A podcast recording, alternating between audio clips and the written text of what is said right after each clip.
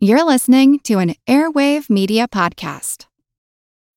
When you need mealtime inspiration, it's worth shopping Kroger, where you'll find over 30,000 mouthwatering choices that excite your inner foodie. And no matter what tasty choice you make, you'll enjoy our everyday low prices, plus extra ways to save, like digital coupons worth over $600 each week. You can also save up to $1 off per gallon at the pump with fuel points. More savings and more inspiring flavors make shopping Kroger worth it every time. Kroger, fresh for everyone. Fuel restrictions apply.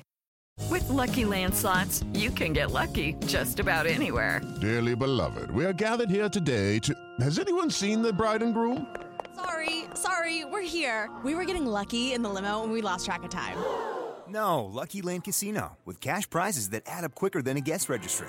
In that case, I pronounce you lucky. Play for free at LuckyLandSlots.com. Daily bonuses are waiting. No purchase necessary. Void where prohibited by law. 18 plus. Terms and conditions apply. See website for details. feel like who art Ed? Try to slice it. Who art it? Mr. Wood art Ed me. Yeah. Either way, it, it's ambiguous. It works on so many levels. I know. That's off to a great start. Welcome to Who Arted Weekly Art History for All Ages. I'm your host, Kyle Wood, and today we're looking at Johannes Vermeer's painting, Woman Holding a Balance. Interestingly, as famous as Vermeer is, we don't really have much information about him, his training. Really, his body of work is actually quite small. And I mean that in every sense. His paintings tended to be rather small works, but also, while most great artists created hundreds, if not thousands, of artworks, we only have 30 some odd paintings by Vermeer. The exact number is hard to pin down, as some works have been questioned about their authenticity. In fact, I did an episode on a famous forger of Vermeer's called The Unbelievable Story of Han van Meegeren. If you want an art themed true crime story, check it out. It's one of my favorites. I'll link it in the show notes. But this small body of work, along with the lack of documentation of his training, has led to some interesting speculation about Vermeer's process. Johannes Vermeer's father was an innkeeper and an art dealer. As I said, we don't have much recorded, but people speculate that Vermeer's father likely introduced him to artists who trained him. One bit that we do have a record of comes in 1653. Johannes Vermeer was registered as a master artist with the Guild of St. Luke. That was the Artists Guild, sort of like a trade union. Now, first appearing as a master artist is kind of like if you played basketball, but your first team wasn't a high school or a college team, you just went straight to the NBA. This lack of progression documented in his career, as well as the lack of a body of work showing practice improvements, evolution over the years, and the fact that most of his paintings seem to have been created in the same room in his house, has led to speculation that he may have had some sort of an optical device like a camera lucida or a camera obscura helping him to render his subjects so perfectly. I can't say that for sure, although I do think there is a compelling case to be made for it. What we do know is, regardless of what tools he was using, Vermeer created stunning works, and he's widely celebrated as one of the greatest painters of the Dutch Golden Age. Now, Vermeer was born probably in October of 1632. The date of his birth is not recorded, but we do know he was baptized October 31st, so it was probably about the time that he was born. In his lifetime, he painted a few dozen works, mostly of interiors inside of his home. Vermeer was raised by an innkeeper who also was dealing in art. And, um, you know, he was raised Protestant and then converted to Catholicism so that he could marry a wealthier woman, Katharina. Um, and she was a devout Catholic. So he needed to convert in order for that marriage to work.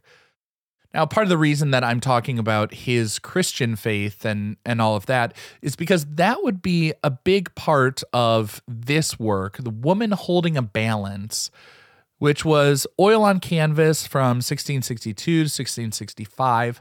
Now, here we see a woman on the right side of the painting. She's standing facing a table.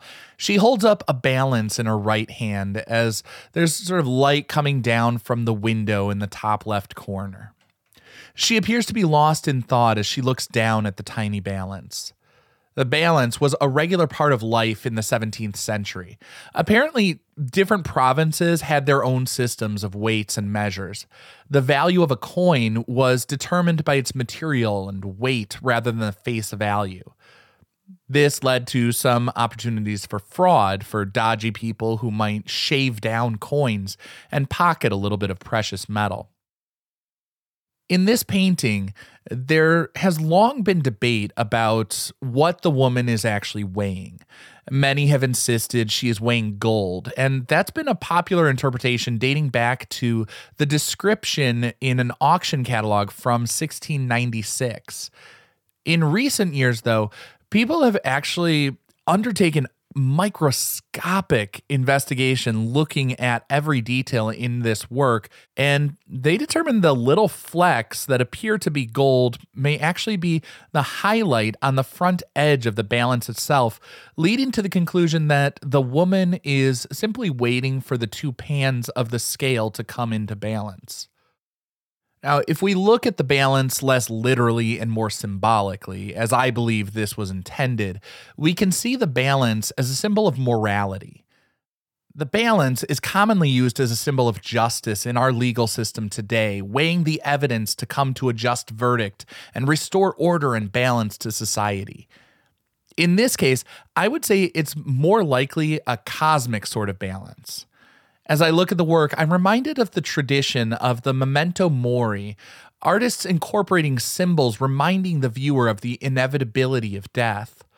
While there isn't a skull here, the light coming down from the heavens, leading the eye to the balance, could be seen as a reminder of the inevitable conclusion of divine justice.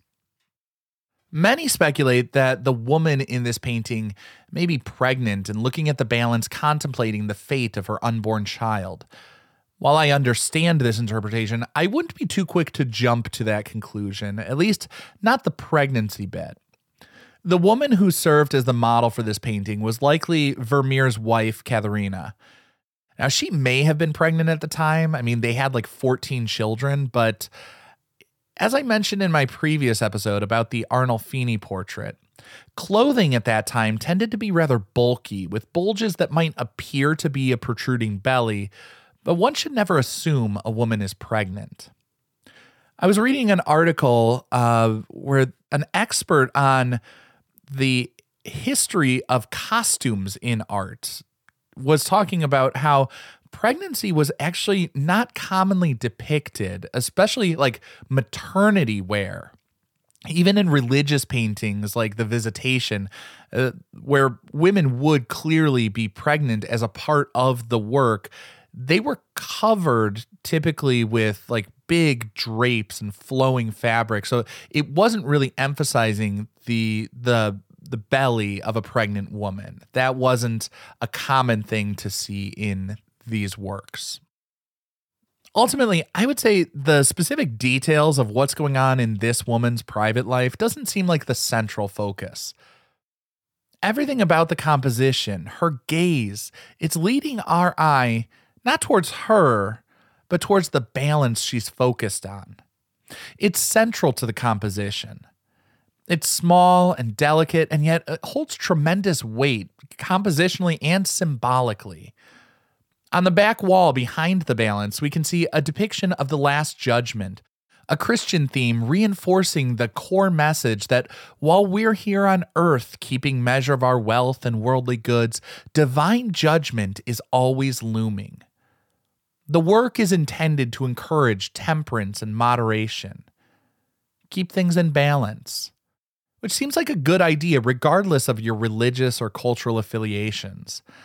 I suppose that's probably why Woman Holding a Balance has held up even 360 years later.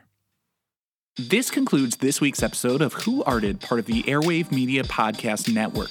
If you found this tolerable, please leave a rating or review on your favorite podcast app. You can find images of the work being discussed this week and every week on social media at Who Arted Podcast on Twitter, Instagram, and TikTok, and of course on the website whoartedpodcast.com. Podcast done.